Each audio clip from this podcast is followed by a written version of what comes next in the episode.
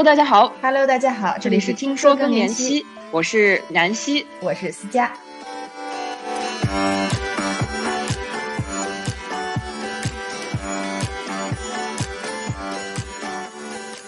今天是一期新的《更早知道》，在这期节目当中，我们将和大家带来性健康、乳腺癌、人工智能以及潮热盗汗非激素疗法等的新鲜内容。如果你对这些内容感兴趣，那就快加入我们的听友群一起讨论吧。今天我们来录新的一期的《更早知道》。咱们上期节目播出以后反响很强烈。首先，我觉得是这个形式比较新颖，用很多短小的新闻的形式，让大家从更多的角度来认识更年期。另外一个也是，可能我们这种方式本身就给更年期这个话题带来更多新鲜的感觉，而且让大家有可以很酷的、很潮的、很有趣的去聊更年期这个话题。所以今天呢，我们就再次想以这个方式来跟大家聊一聊一些头条新闻、一些医学方面的新的发展，以及各种新的一些可能。那首先我们就直接进入主题，南希，你来先上头条更文。好，今天的头条更文是什么呢？我们今天的话题呢，其实是一个竞技性比较强的一个话题啊，就是 sexual wellness。经济学人呢，在四月份的这个期刊中出了一个 special topic，就是一个特别话题，关于性健康的一个特辑。性健康呢，其实就像心理健康问题一样，就是很长时间段都被隐藏在一个禁忌的被子之下。呃，我们在发现，在国际市场上，这种禁忌正在减弱。所谓的幸福生活越来越被视为总体幸福感的一部分，尤其是在美国、英国和法国，已经有百分之二十五到百分之三十的成年人拥有性玩具。这种趋势不仅限于西方世界，例如在印度，即使是较小的城镇，已婚夫妇也会购买许多的性玩具，目的呢是为了让他们的性生活添加更多的情趣。在中东呢，女性也正在领导一场关于性健康的运动。呃，至于性健康的问题呢，人们普遍认为他们会破坏生活，呃，尤其可能是一种其他的慢性疾病的先兆，像是糖尿病啊，并且被认为是造成许多离婚的很重要的一个原因啊、那数据显示，可能五分之一到一半的这个离婚呢，都是呃性生活不和谐造成的。哎，我觉得这个话题其实还挺有意思的，是因为首先我们可能会期待在美国、英国、法国有更多的人在这方面有更开放的态度，但是没想到的是，在印度和在中东这样的国家，女性也在对这个话题有更坦然面对，而不是说把它看作禁忌的一部分。而且我觉得这个，我们就在想到性的时候，我们总会想到直接的可能是跳过健康这个层面去想到其他的事情，但实际上。我觉得能正视它对健康的影响，我觉得本身就是一个很大的进步。就是我们意识到性健康其实是跟心脏健康、跟你的肝肾健康是一样的。我觉得这点上其实是非常重要的一个认知，就是我们把它包括像你说的心理健康一样，都考虑在我们对健康的考察之中。我觉得这本身就是一个进步了。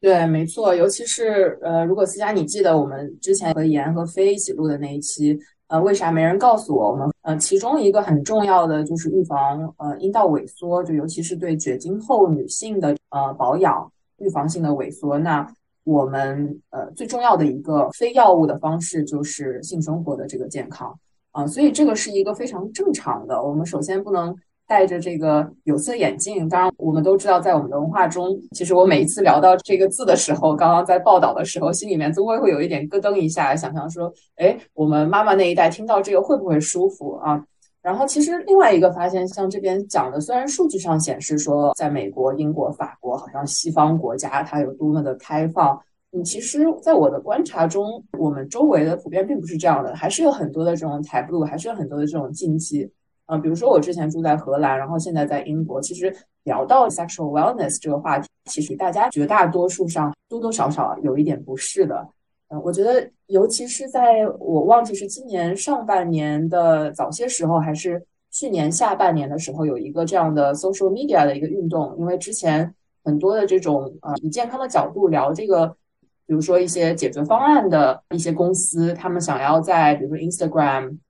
或者 Facebook，或者是在各种社交媒体上做这个宣传，然后都会被屏蔽掉。然后也不管真的是那种比较污秽的，还是真的是一个正向的、健康的角度，都会被这个屏蔽掉。所以这个也引起了女性健康产业的一大的一个运动。然后能够看到《经济学人》这样一个非常有权威性的啊一个正经的白男杂志，对一个非常正经的白男杂志能够聊关于性健康的特辑，我其实本身是非常感动的。我觉得是一个很大的进步啊。其实你说到那个社交媒体广告的这个事情，我还让我想起了一个之前的小故事，就是我们在法国当时咱俩认识的那个契机，就是我们做一个女性健康的一个相当于社群避孕药的是吧？还是对对对。当时我们其实也访问了很多，基本上法国所有的跟性有关的创业者，然后他们的第一大诉求其实就是能在社交网络上能正向的宣传他们本身的一个服务。有的时候很多是为了进健康教育，并不是我们想的可能 一些方向，但是因为它涉及这方面的内容，尤其是图片是最早会被拿下的，所以我们当时还跟他们一起去帮他们联络谷歌、联络 Facebook，说我们可不可以。重新去定义这个问题，但这个问题真的是，我觉得是值得大家去探索、去思考的。那个合适的度在哪儿？因为肯定，当你在平台上刷到这些东西的时候，有的时候会感觉到冒犯。那我们有的时候就会想说，这个冒犯到底是这个话题本身过分了，还是说可能我们本身呃可以更开放？这是一个大家一直在持续探讨的话题。而且我觉得这个也是《经济学人》作为这么有威望的一个期刊拿出来讨论这个话题，就意味着这个话题本身又往前进了一步。而且我还挺好奇，《经济学人》他都说了些什么呢？嗯，对对，这个问题问的很好。然后首先我得感谢思佳和你之前在法国的这个团队为这个话题做出的贡献，包括和社交媒体跟他们一些交涉啊。那你刚刚问题，我其实也看了这一篇特辑嘛。我可以跟大家小小的讲一下他聊的几个方向啊。第一个小专题呢，他聊的标题我很喜欢，叫“沉默的伤口”。那很多的东西，很多的创伤啊什么，其实尤其在女性健康是一个很沉默的话题，但是其实它是很重要的，所以我很喜欢这个标题。它这个主要探讨的就是性健康问题是不是会毁掉我们的生活，它是以怎么样的方式。呃，来影响我们的生活。其实它的补救措施往往是非常简单的，只是我们碍于启齿。所以，它也从教育和医护关系的这个方向聊到了医生和学校应该如何更坦诚的对待的性健康和幸福生活，让他从小的东西改变。啊，这个是他聊的第一个话题。啊，第二个话题我觉得挺有意思的是，他非常 encourage 鼓励大家讨论这个话题。他们发现，围绕性健康的这个禁忌其实正在减弱，就像我们刚刚讲的嘛，他在世界各地都发现，呃，这个趋势正在一个比较正面的方向发展。这也可能为什么像《经济学人》这样的比较正经的媒体 也愿意来 cover 这样的话题。那另外呢，他也畅想了一下今年的这个趋势，呃，因为毕竟他是上半年的时候发表的嘛，所以他也有大胆预测，当然是一个非常短期的一个预测。他发现说，性快感其实越来越被视为整体幸福感的一部分，也是我们最开始讨论的嘛。呃，另外一个我觉得很有意思的是，他在如何进行性健康的调查问卷这个话题上，有和我们介绍了英国一项关于性习惯的调查的研究，它是以怎么样一个准确又清晰、绝无这种色情内容的方式来让大家很舒服的分享。那我怎么样可以 contribute？就是为我们的研究做贡献啊，我觉得这个挺有意思，也值得我们参考。如果我们真的听说更年期日后 想要做这个方面的调查，嗯，我觉得这就是刚才我提的那个问题，就是怎么能让大家觉得坦然的讨论这个话题，而不会感觉到被冒犯。对，嗯，对对，我觉得这个是一个，嗯，it's art。这其实有的时候就是咱们之前会聊到的情色和色情的这个区别，就是。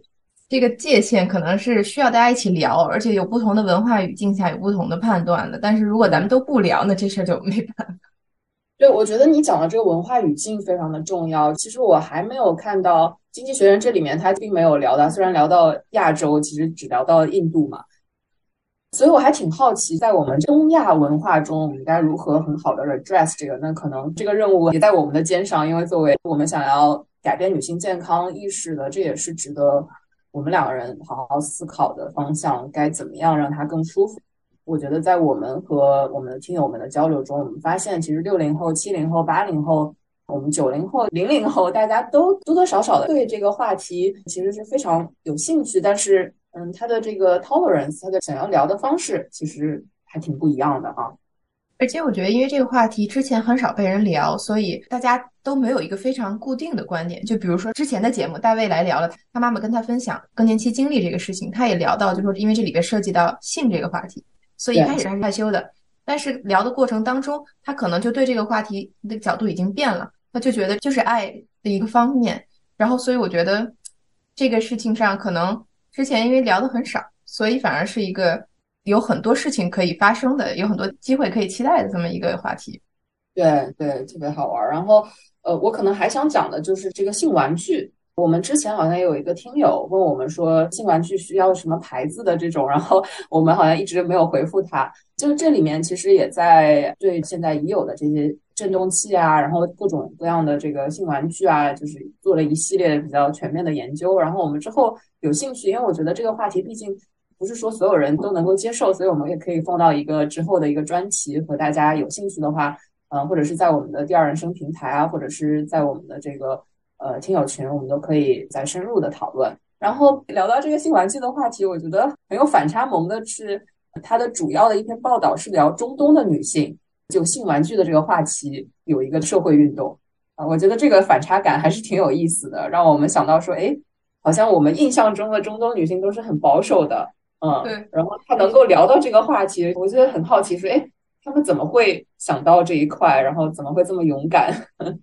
这就让我想到，是不是就是之前有很多人会聊的，说性本身其实有的时候是关于权利的，就是他们可能想要的是一个控制权，是对自己生活的或者是身体的一个更多的控制。所以我觉得这个，你如果有机会大家感兴趣的话，我们也可以一起来探讨一下，去发掘一下性玩具以及它背后代表的到底是什么。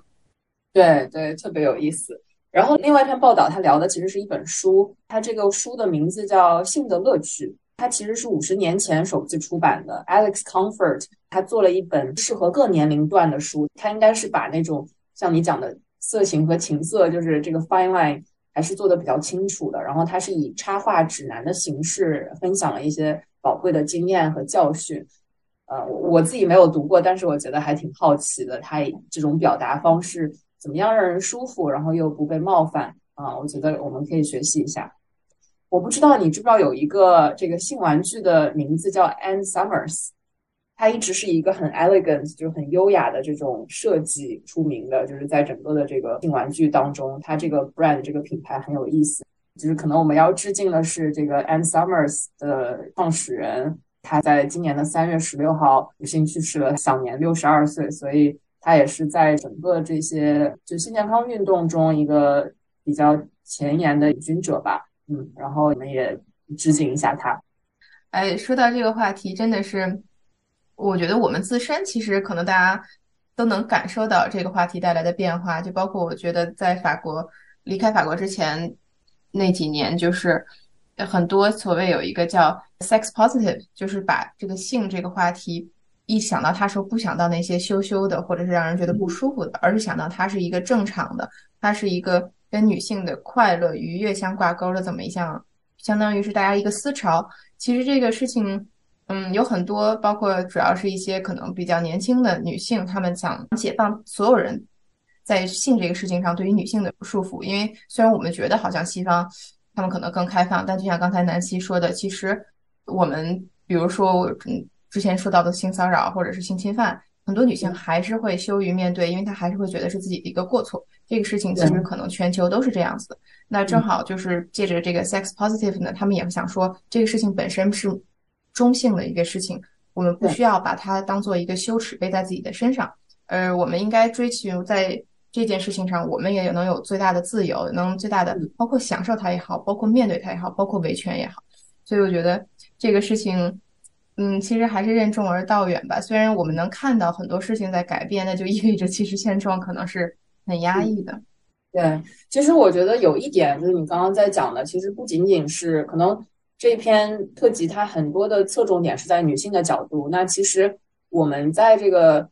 gender specific medicine 所谓女性健康运动，它虽然是抱着女性的角度，但是其实它是两性的在健康领域的一个平等关系吧。然后其实现在我们身边，就是尤其在英国和法国，我知道有几家公司都在做针对男性的，就是性生活健康的一些品牌，做的也是非常的成功。然后，呃，虽然很早期，但是也有解决了很多男性的，比如说 erectile dysfunction (ED) 的问题啊。然后也是让他们有更多的这个自信，然后很正向的面对在这个里面的一些困难。嗯，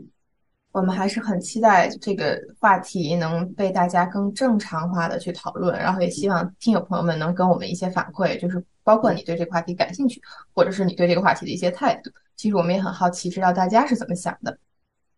那咱们下面进入第二个我们这期的专题焦点。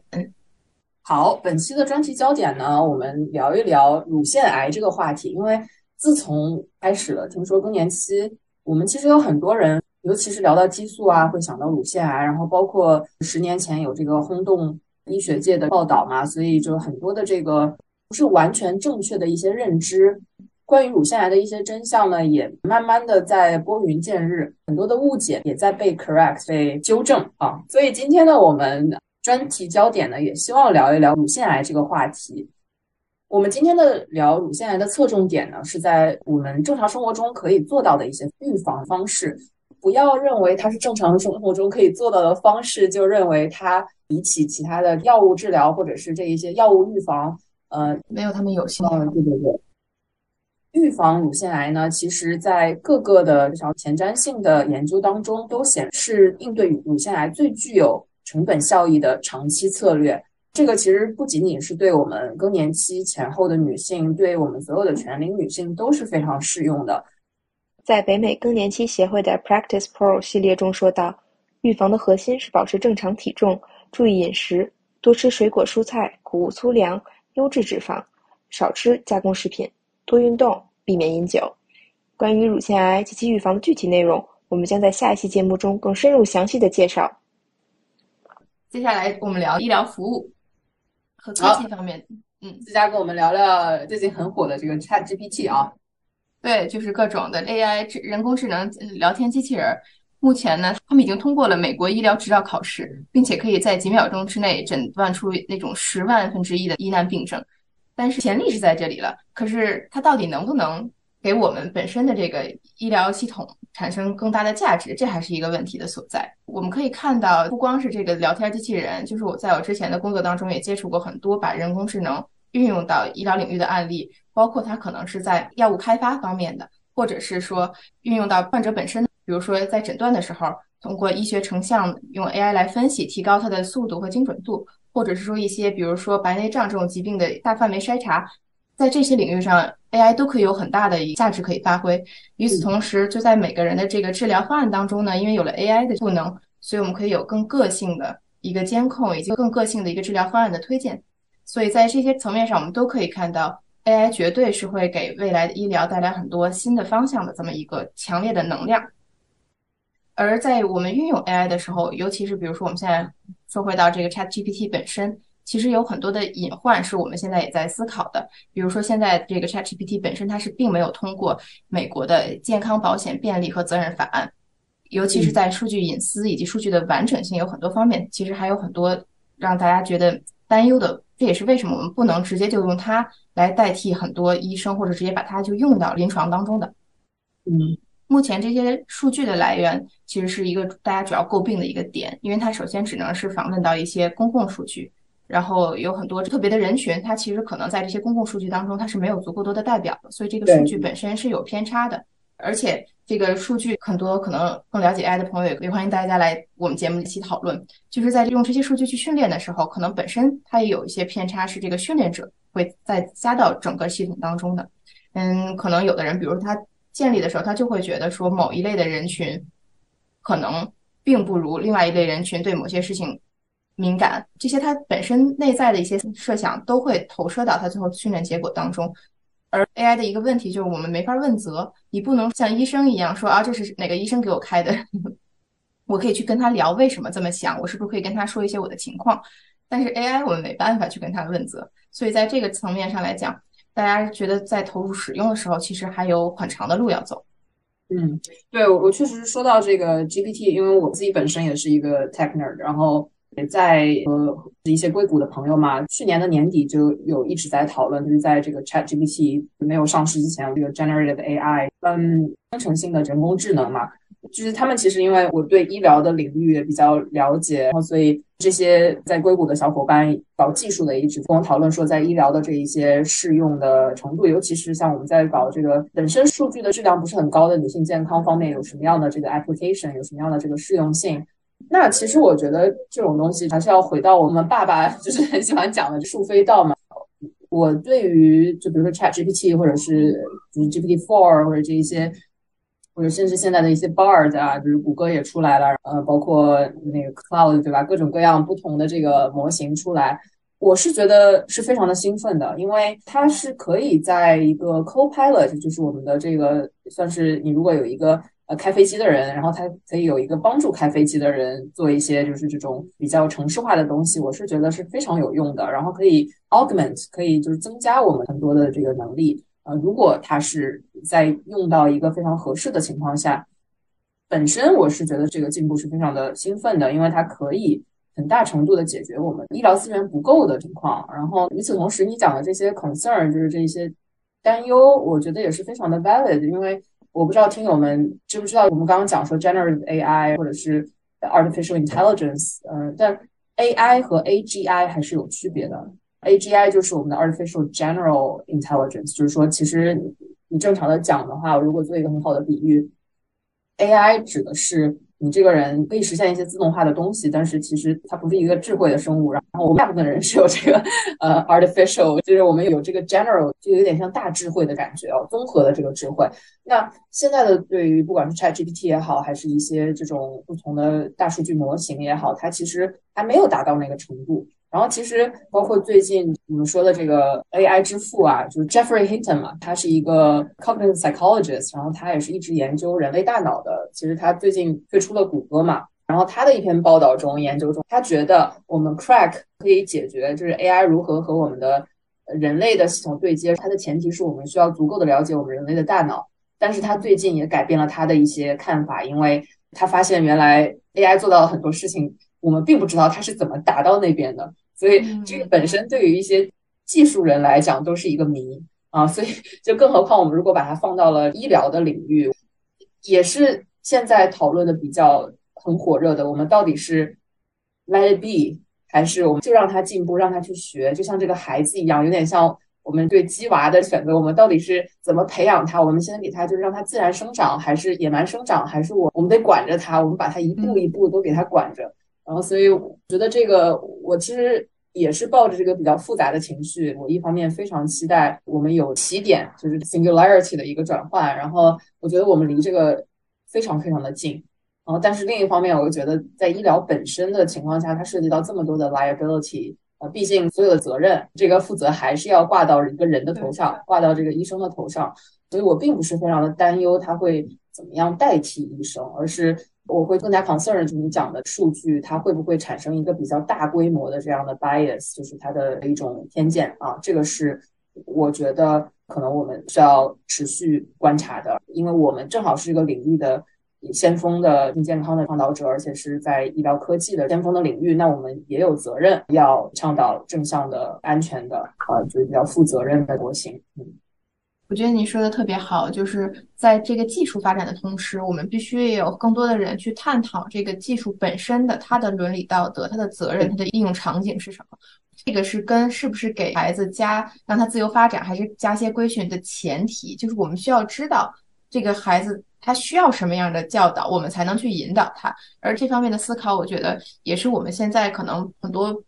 普通人可以通过。了解这些知识，去形成自己想法的一个阶段，就是我们可以去想说，那我们的哪些权益，我们是想得到保障的。这个时候，我们需要从这个角度去，是可以有很多思考，也很多探讨的。就是刚才说到数据这个方面，其实就是大家很多人的探讨，然后让大家去想说，哦，现实世界数据其实可能每个国家都有每个国家的特性，所以可能在中国很好的 AI，它可能在欧洲和美国并不一定很好用。然后这个我是之前做项目的时候，我非常开心的发现，其实大家在准备投资这些项目的时候，都会考虑到它的训练数据是从哪些人群当中选取的。然后这样的话会考虑说，那这个 AI 工具它的应用范围到底是什么？我觉得这个已经是有第一步的往前走的一个迹象。但是这种是需要我们提出更多的问题，我们才能找到更好的方向的。嗯嗯，对，这个讲的非常好。我觉得我们现在这个创业的方向，其实对于我们这个平台发展啊，或者怎样，肯定多多少少我们都会希望可以有既个性化，然后又全面的，就是 holistic and personalized。在我们资源允许的情况下，我们希望做到每个人都有一个自己私人定制的方案，然后最适用它的也是最可靠的。嗯，我觉得这个肯定离不开我们接下来持续会讨论的医疗科技的一个发展，包括我们在我们平台中的这个应用。呃，这个可以呃 take a separate topic，我们可以再单独聊一期关于女性健康和最新的医疗科技的一些化学反应。也特别期待咱们听友当中如果有对这些话题感兴趣、有研究的朋友。一定要联系我们，然后我们可以一起来聊一聊。嗯，对，和我们共同探讨一下。嗯，好，那我们接下来进入医学研究这个板块。美国的食品和药物管理局 FDA 呢，已于今年的五月十二日批准了 Estella Pharma 的 Fizoneltant，它的 brand name，它的品牌名叫 Uza。这个主要是用于治疗更年期引起的中度至重度的血管舒张收缩症状。这个就是我们之前聊的潮热和盗汗。都是归类于 ES VMS。这个药有一个不同寻常的意义，就是它是第一个通过非激素疗法治疗更年期潮热盗汗的 FDA 获批药物。关于这个药物的具体情况，我们接下来也会在一期节目当中专门讨论，欢迎大家持续关注。我们今天也聊了很多非常硬核的科学内容，这些内容是我们平时很感兴趣的，我们希望也能给大家带来一些新的想法。最后呢，我们还是。以这种比较科学的方式，但聊一个相对轻松的话题。我们的趣闻冷食来，南希。嗯，好吧，今天的趣闻冷食没有这个关于动物的，是关于一个在墨西哥裔夫妇研究的关于乐观和身体健康的关系。其实我们之前就大家都知道的是，一个乐观的心态对于我们身体健康有一个很长期的一个益处嘛。然而，就很少有研究会讨论说，乐观的情绪是如何在我们的整个生命周期中形成的，以及它是如何被积极和消极的生活经历所塑造。我记得我们上一次聊更早知道的时候，也聊到了之前北美更年期协会发表二十年前和二十年后的 stress factor 各种各样的压力对我们更年期的感受的一些影响啊。那我觉得这一篇报道很有意思的是。就我们之前都会说，哎，美好的童年治愈一生。我们会发现说，其实原来成年也是这样的。从一个成长心理学的角度，这个报道显示说，在五十五岁达到了稳定之前，我们乐观的情绪在整个成年早期和中年都有所增加，并存在着显著的个体差异。嗯。呃，你的意思是说，可能原来我们老说童年创伤，好像童年就给整个人生都奠定了基调。但是在这个研究当中，可能他想表达的是说，童年很重要，但是我们现在所经历的每一天也很重要。我们不是就被童年定型了，好像就再也没有改变的机会了。就是我们的快乐其实是随着每天都在增长，然后每天的快乐都有意义的。对对对，我觉得这一篇讲的特别有意思的是，因为它不是一个。很定型的，就是说，如果你经历了怎么样的创伤，你就完全没有办法。尤其在更年期，你像讲到五十五岁以后，就非常的 specific，跟会怎么样造成不可逆的影响。那在这一篇报道中，就是特别有意思的是，他发现积极的一些经历和消极的经历对我们的成长影响，它的程度是不一样的。可能五十五岁以后的这个乐观主义的发展会更有影响。这让我想到咱们之前温迪来聊他妈妈的故事，就是可能他妈妈在呃几次癌症过程当中很痛苦，但对她的影响远没有看到她女儿爱自己的时候那个积极的力量给她的改变大，是不是可以这么理解？就是我们对对对积极能量的这个感受到我们生活当中的影响，其实是大于一些恐惧啊或者是其他情绪产生的影响，所以我们更应该给自己更多的积极的暗示，然后让自己感受这种积极的能量，享受这种快乐的生活。不用老去担心一些事情，是不是这么理解？对对，而且可能降低了我们对负面事件的敏感度啊，感觉这些东西真的该过去的会过去，然后正面的东西会保留，负面的东西我们真的会剔除啊。所以这个在我们的研究中也得到了佐证。嗯，另外一个我觉得挺有意思的是，因为他虽然研究的是墨西哥人，嗯，但是他也分辨了一下关于墨西哥移民和非移民，就是在美国出生的这些墨西哥裔的呃人群，他们两者文化差异，即使是同一种族群体和成员之间，也可能导致乐观情绪发展的这个差异啊，所以这个也是 他们研究的，我觉得挺有意思的，因为我们虽然是很多华人的听友。或者是讲中文的听友，但是大家是身处不同的文化的背景下，也会对我们的乐观情绪的发展有差异。然后，乐观对身心有长期的益处这一点，保持乐观的心态很重要。但是，其实我们的成长中也会渐渐的塑造乐观的心态，尤其我们到了五十五岁以后，其实它不是走一个下坡路，我们是走一个上坡路，就是我们会。积累之前很多的乐观的情绪，然后在这个时候得到一个质的飞跃和一个爆发，这一些创伤并不会在我们的晚期的或者是在面对第二人生当中会给我们造成怎样质的影响。我们可能真的会像清理垃圾一样，把这些负面的东西在这个阶段没那么重视。我觉得是一个挺值得期待的一个时间段。对，我们也是希望大家能。享受生活，因为等于每天积累的快乐都会在之后释放出能量。我们